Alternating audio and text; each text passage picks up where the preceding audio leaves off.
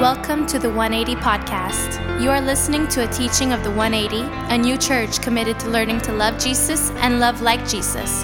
Our prayer is that God would use this teaching to help you grow closer to Him and that you would feel moved to join us in person, where you can grow in community with the larger 180 family. Bienvenue à la balado-diffusion de l'Église 180. Vous écoutez un enseignement de l'Église 180, une nouvelle Église qui s'est engagée à apprendre à aimer Jésus et à aimer comme Jésus. Notre prière est que Dieu utilisera cet enseignement afin de vous aider à vous rapprocher de lui et que cela vous donne envie de vous joindre à nous en personne où vous pourrez vous épanouir au sein de la communauté qu'est la grande famille de l'Église 180.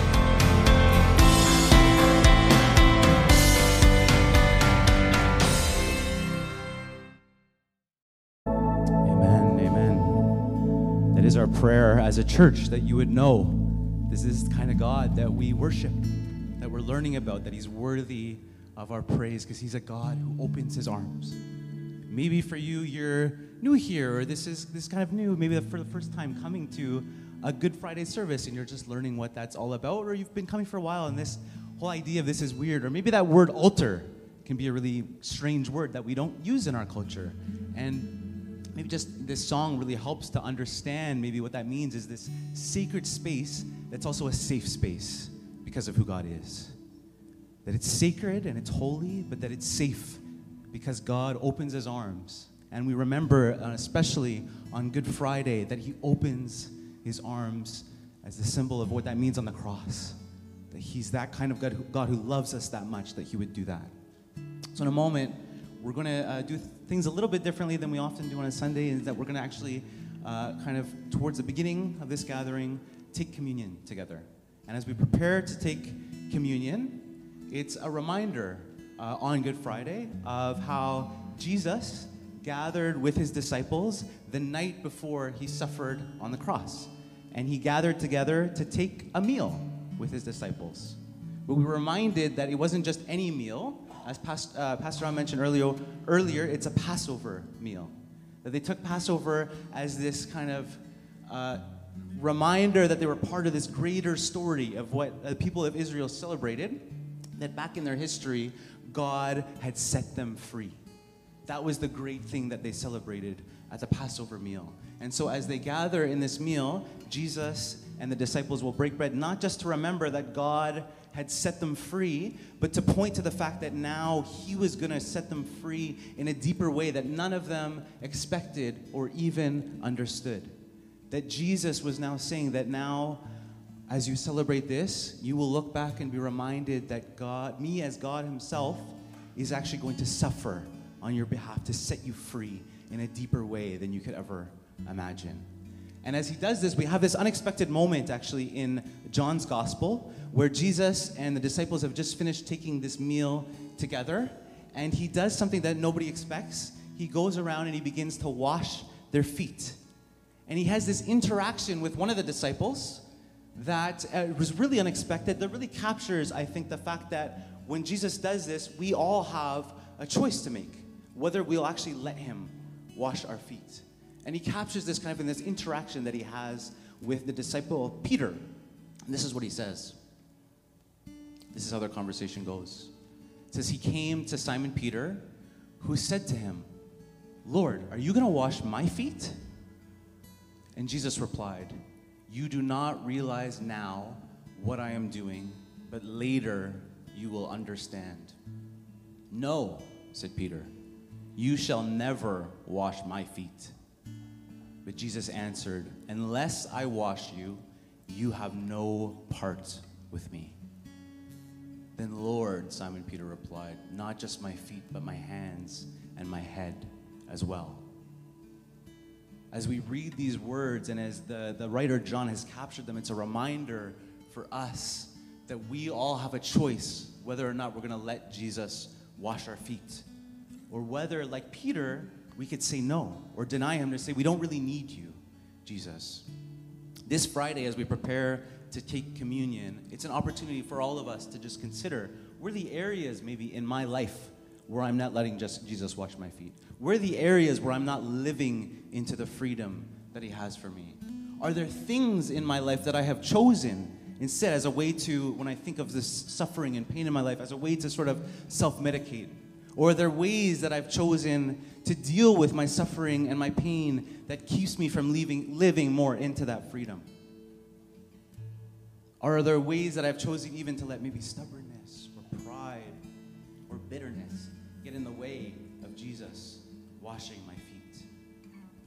As we think of this and as we consider what it means to come to the table, we all have ways and, and things in our lives that we actually long for in place of Jesus, especially when we think of suffering or struggles, that we actually long or, or choose things or see things as being more important or more efficient or more effective, that we actually choose instead of Jesus. But at the table, we're reminded that Jesus says, Only I can wash your feet as a symbol of the greater freedom that I want to give you, that I want you to learn to live into. I don't know about you, but this week, uh, I thought about the fact, you know, one of the things that Jesus says is at the table, and this symbol of washing his feet is washing our feet, is he's not saying you have to have it all together before you come to the table. He's actually saying the opposite. He's saying you don't have to have it come, you don't have to have it together, but you have to accept that I'm the one who can heal you and set you free. And I thought about how much this week we were all reminded as the power went out, as we struggled with different things, how we don't have it together.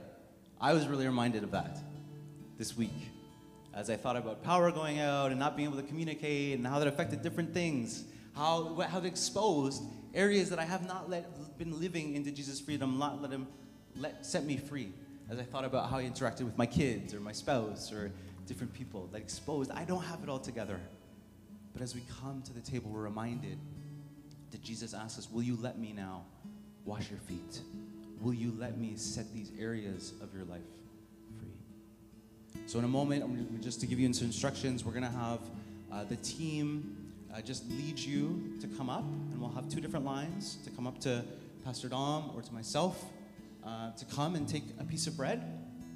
And we have uh, wine or juice if you're more comfortable with that. We have gluten free bread. So come up, and then you're going to come sit back down and wait, and we'll take that uh, all together. Pastor Dom will lead us through the communion. And a, a special note, too, this morning for the older kids, you actually have been given a little craft where you can make a cross. And just as a, a response for you as well, to, as you're learning who Jesus is and what he's all about and what he's done, as you're slowly learning and making sense of that, part of just responding to that is we're going to ask you to come with your cross, and we're going to have a plate on each side, and you can just put the cross on the plate and then go sit back down. Uh, and just for those of you who are just new, just learning about what it means to follow Jesus, and maybe you're not ready to just say yes to Jesus in a deeper way, we just encourage you to stay at your seat. We're just really thankful that you're here and that you're here learning with us. But just for all of us, as you come in a moment, I'm going to pray. But just come, and once you sit back down, would you consider where in my life do I need to let Jesus wash my feet? Where do I need to let him set me free? And what's at stake if I don't let him do that? What's at stake in my relationships? Or in what's happening in my heart? Or in who I'm becoming if I don't let him wash this area of my life? If I don't let him continue to set me free, what is at stake? And just as you're reflecting on that, just even imagine just Jesus asking you, Will you now let me wash your feet? Trusting in the greater thing that I'm doing. So I'm going to get you to come up in a moment, but let's pray as we uh, begin to take communion.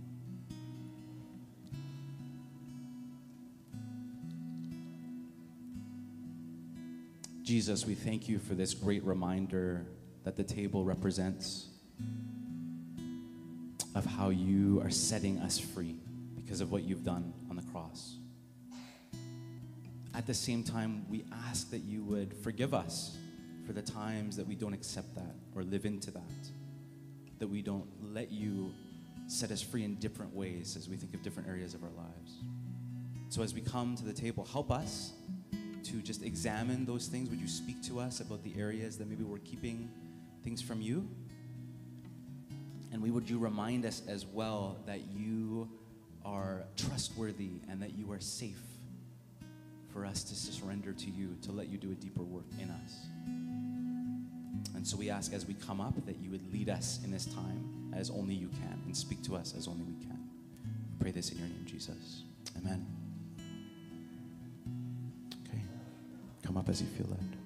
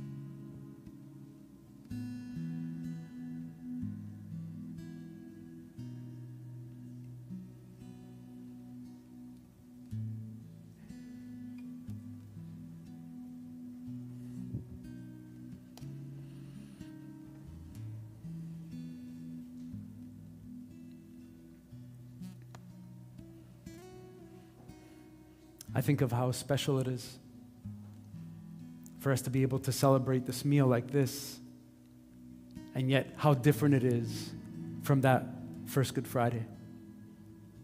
With the disciples wondering, how is Jesus like retelling the Passover story in a way like we've never heard it before? Is he saying that he's greater than Moses? Exactly what he was saying. Is he saying that he's a God who's going to suffer for us? That's what he was saying.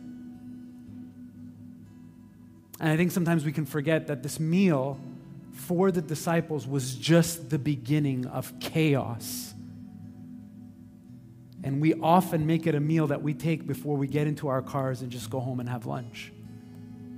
And so we wanted to just do this at the beginning of tonight so that we can tell you what comes next, so that we can feel what it would have been like for the disciples to have Jesus wash their feet, break bread, thank God,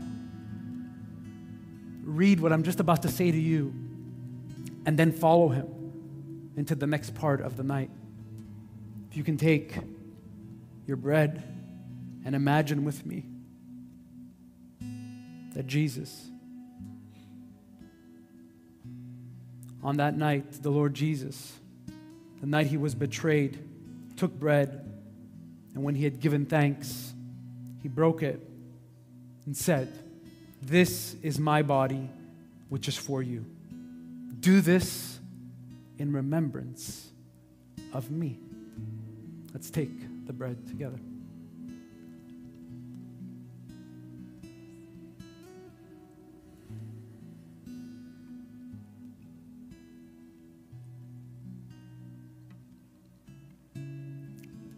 And in the same way, after supper, he took the cup, saying, This cup is the new covenant in my blood.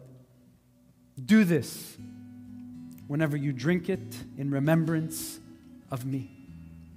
For whenever you eat this bread and drink this cup, you proclaim the Lord's death until he comes. Again, let's take the cup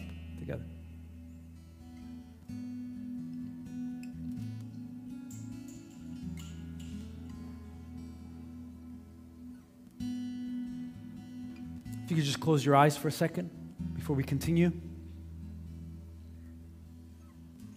I want you to think about your body getting tired, it being dark, and Jesus asking his disciples to not fall asleep, but to pray because things were just getting started.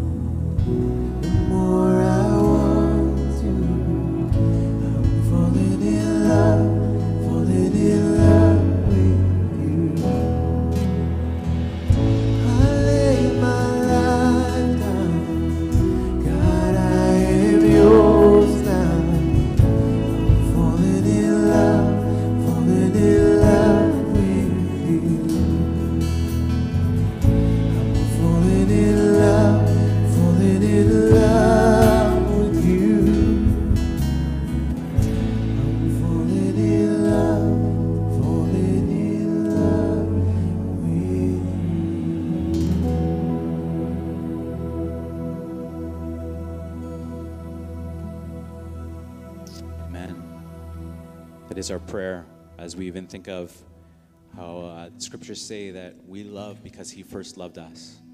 That we want to grow into that more and more.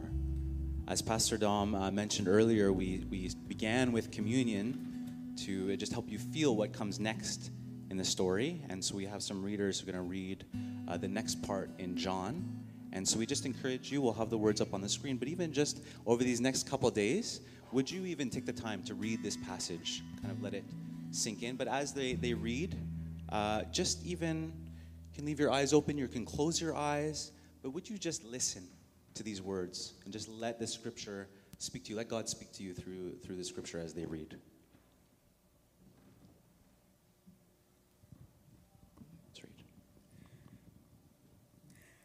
After saying these things, Jesus crossed the Kidron Valley with his disciples and entered a grove of olive trees.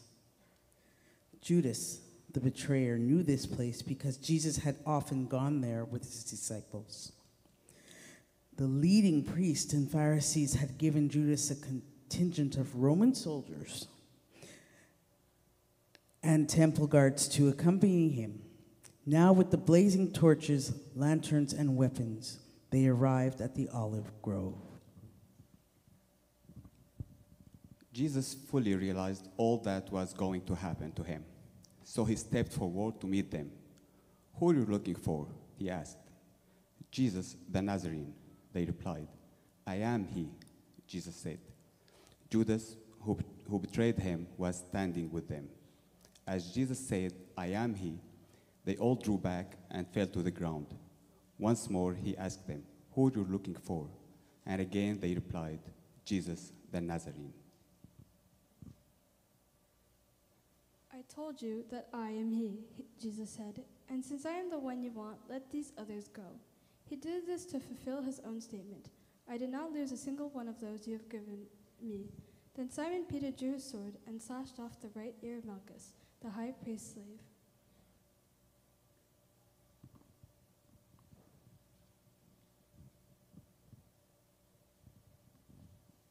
But Jesus said to Peter, Put your swords back in the sheath. Shall I not drink from the cup of suffering the Father has given me? So the soldiers, their commanding officers, and the temple guards arrested Jesus and tied him up. First, they took him to Annas, since he was the father in law of Caiaphas, the high priest at the time. Caiaphas was the one who had told the other Jewish leaders, It's better that one man should die for the people Simon Peter followed Jesus, as did another of the disciples. That other disciple was acquainted with the high priest, so he was allowed to enter the high priest's courtyard with Jesus. Peter had to stay outside the gate.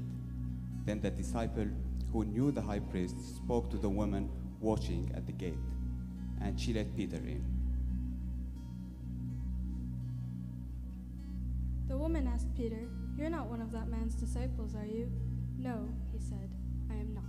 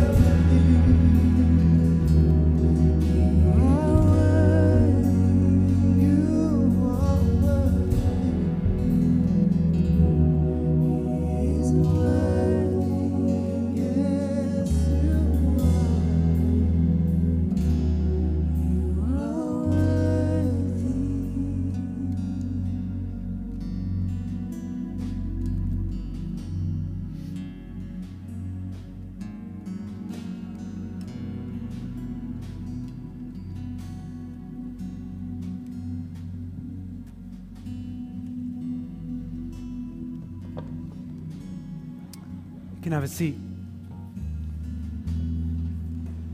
You've probably heard, you probably heard that uh, oftentimes this, uh, this period as we move towards Sunday is called the Passion. How many of you maybe have watched the Passion of the Christ or have heard that phrase?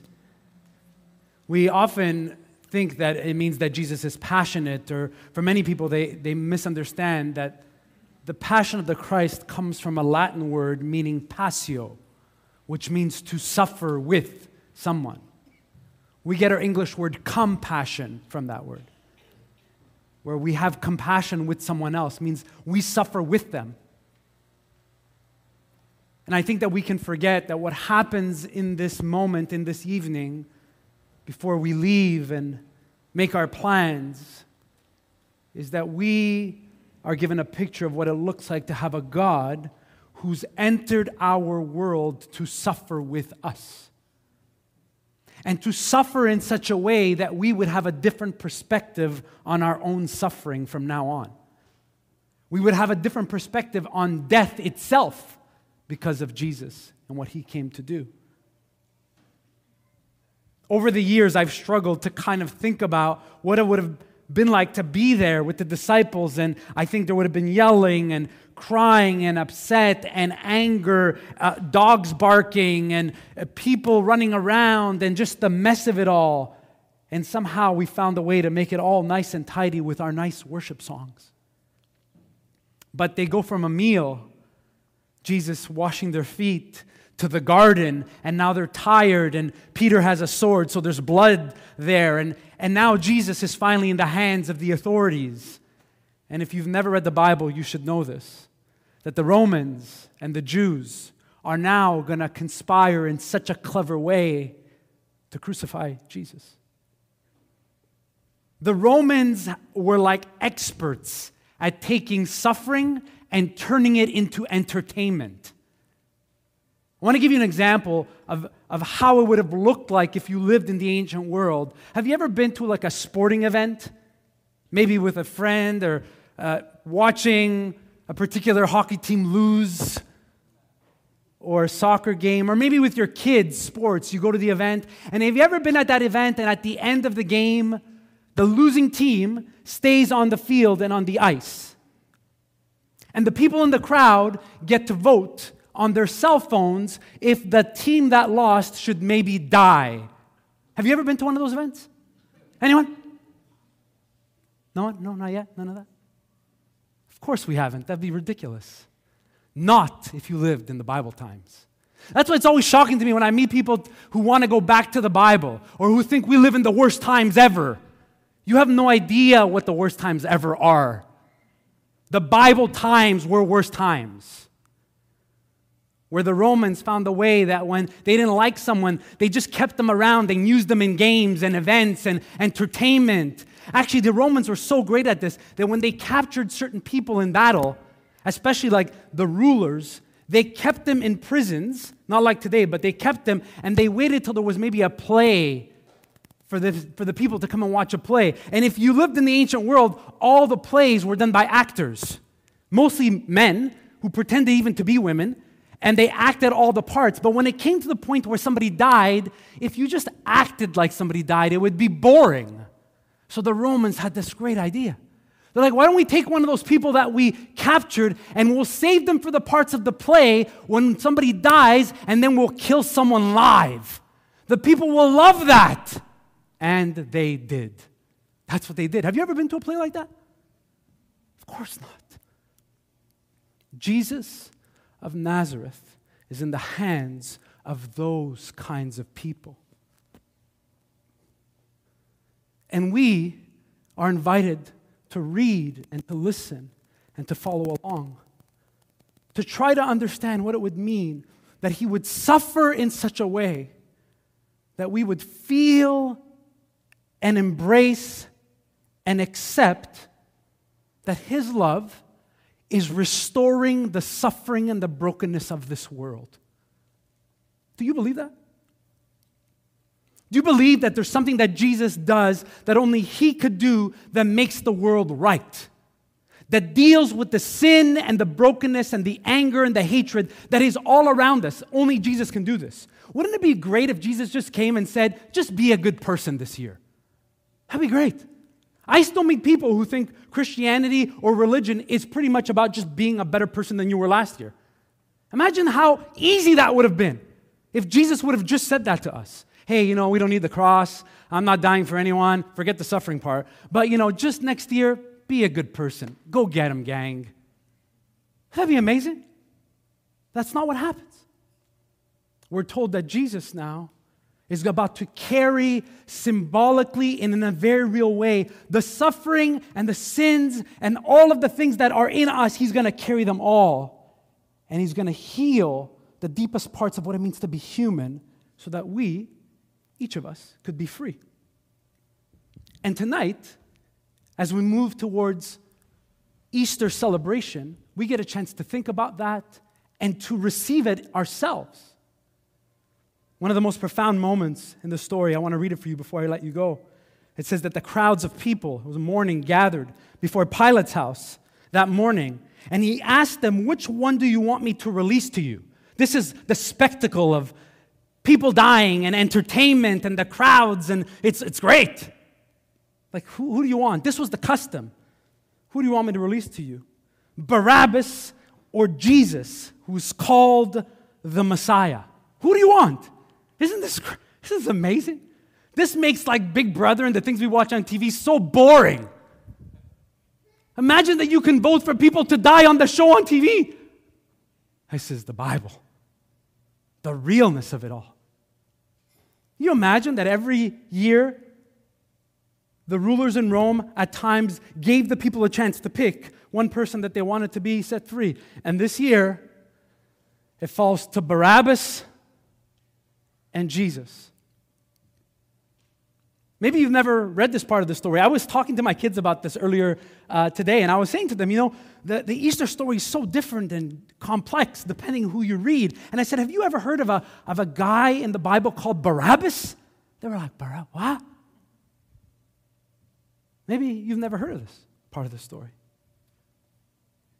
And I, I think about Barabbas. If you don't know anything about him, the Bible tells us just a few little things about him. He's a murderer. So if you want to hear this in a different way, is do you want the murderer set free or do you want the guy, Messiah? Is that it? Yeah, the Messiah guy set free. Which one do you want? I, I was preparing and I was praying and I was thinking about if you're Barabbas, your luck of being set free right now went way down. Like the murderer guy or the Messiah guy. And it's almost like everybody, Pilate himself, thinks this is a no brainer. We're going to go through the things really, really fast, but it's a no brainer. Everybody's going to say the Messiah guy. But Barabbas underestimated what is possible when people lie. Barabbas underestimated what is possible when people are sneaky and they lie and they, their sin begins to spill over other people. And what, what if maybe we can lie enough about this guy that the people say, we don't, want the, we don't want the Messiah guy set free, we want the murderer set free. Is that possible?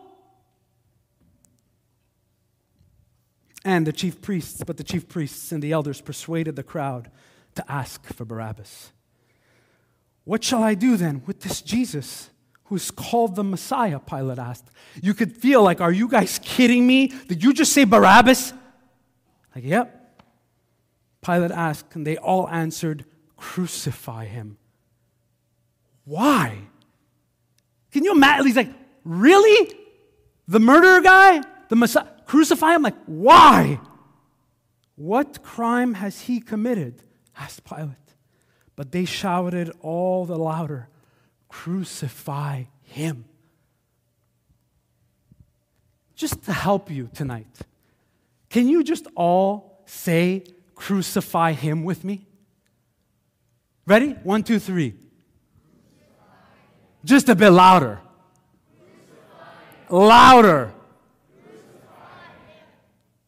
Imagine if we just kept saying that and saying that. And I can imagine Barabbas there is thinking, I'm about to be set free, but these people are insane. like, really? I'm being set free? Yes. Because lies and sin and violence and anger and bitterness, when it's left unattended, can do more damage than you can ever imagine. And Jesus is about to do something that makes it possible for each of us to never become these kinds of people. He does something that makes it possible for us to say, I know what it's like to be a liar. I know what it's like to talk about someone and say things that are not true. I know what it's like to be like those people. But I don't use words like crucify him. I use nice words that are acceptable in our culture. But I have the same things in my heart that if they are not healed by Jesus, will destroy everyone around me. This Good Friday, we get a chance to read this story and realize that Jesus now is in the hands of these leaders who were about to physically tear him to shreds. As we leave tonight, I, I wanted us to feel the weight of those two words crucify him. And as you drive home, and as you go to sleep, and as you wake up tomorrow morning, and as you plan what's coming next, and as I, I, pray, and as you make your way back here on Sunday morning for one of our two gatherings, that you would hear the room say, Crucify him. Crucify him. Not the murderer, not the one who did things that were unacceptable, but Jesus, the one who is the Messiah you and I would become those people. We are, in a sense, deep in our deepest hearts, left unattended to our own ways and the way sin works, where we use lies and everything at our disposal to get our way. And Jesus says, I made it possible for you to not be controlled by sin any longer. This Good Friday, would you get honest about that? Would you maybe get honest to the point that you would admit that you too likely would have been fine with them crucifying Jesus? Well, the Romans, you know, this they always do this stuff. Who knows? That means you would get honest about the sin and the pain that you have caused others. And that pain and disobedience in some ways has violated not only our relationships with one another, but Jesus has talked and taught about this. It has violated the greatest relationship between us and God. And there's a kind of healing that's about to happen. You know that Christians have been fighting for thousands of years to try to explain what that healing looks like? That God's grace and God's love finds us in our brokenness and draws us to the Father, and yet it transforms us. And, and we hope you continue to learn about that with us because it's a mystery in some ways but it's simple. It begins with us saying, Jesus, whatever was happening on that cross, the healing that you paid for by dying, being raised again, was for me. That's simple. And maybe for you, over the next few days, you will get to the place where you're beginning to understand that. Our prayer is that you would do that. Because those of us who've said yes to Jesus at some point all have to do that. There's a person in the Bible, and I'm going to wrap up with this, and he's a person who's told us some of the most profound things about Jesus. But he would have never followed Jesus when he was alive.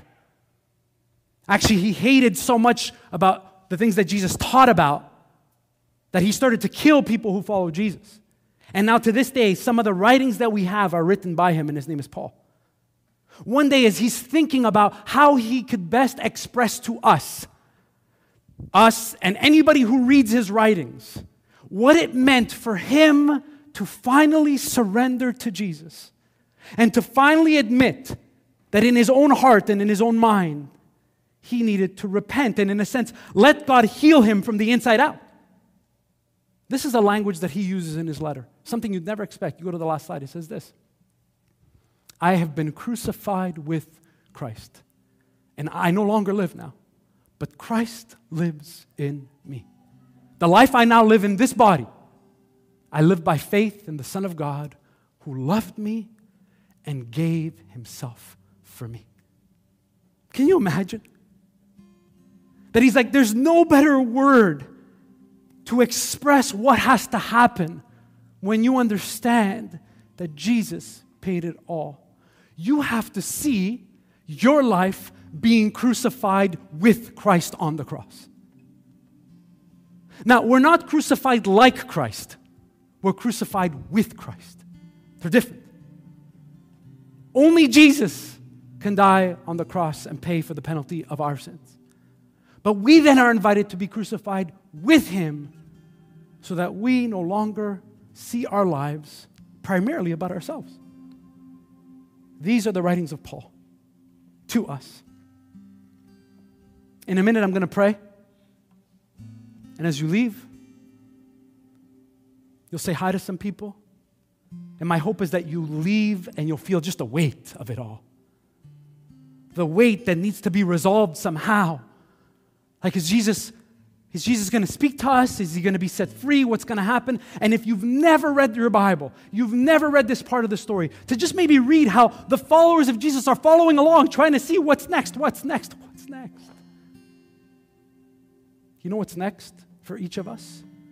To commit again to inviting Jesus to do something so deep in us that we would say, I want this again.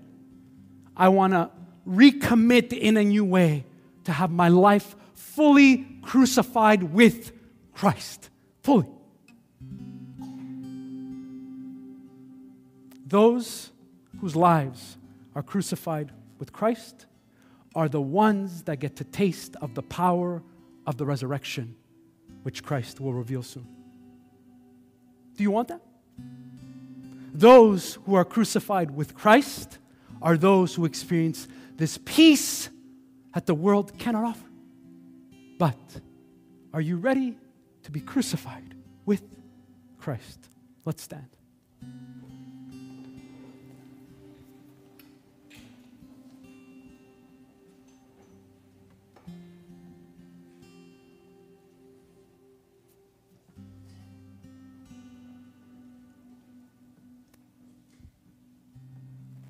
Few years before Jesus was born, was a Roman governor who wanted to prove how powerful he was. So he went into a village and he crucified 2,000 Jewish people. We have records of this. Do any of you know any of their names? We don't. But we know that Romans loved to crucify people who thought they were heroes. But 2,000 years ago, one was crucified. And after a few days, everything changed. And we are about to pray in his name. Let's pray.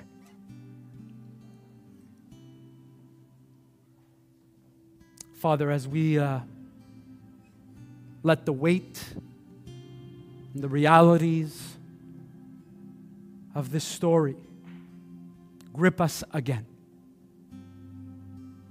We ask that you would help us. Just like your earliest followers, that you would remind us of a tired body, overwhelmed, disoriented, confused with questions, and wondering what does it mean to be crucified with you again? I pray for each of us as we leave tonight that you would remind us of those two words crucify him. What's at stake when sin is not dealt with in our lives? That you would do something so deep in us that we would long with all of our hearts to want to worship and sing and celebrate what is about to happen. And to think about what it means to live a life that is crucified to you so that others would also come and surrender their lives to you. Would you be with us now as we go? And would you call us to this deeper place of repentance so that we would sense the power of the resurrection alive in us again? We pray this in your name, Jesus. Amen. Hey, we'll see you on Sunday morning. God bless.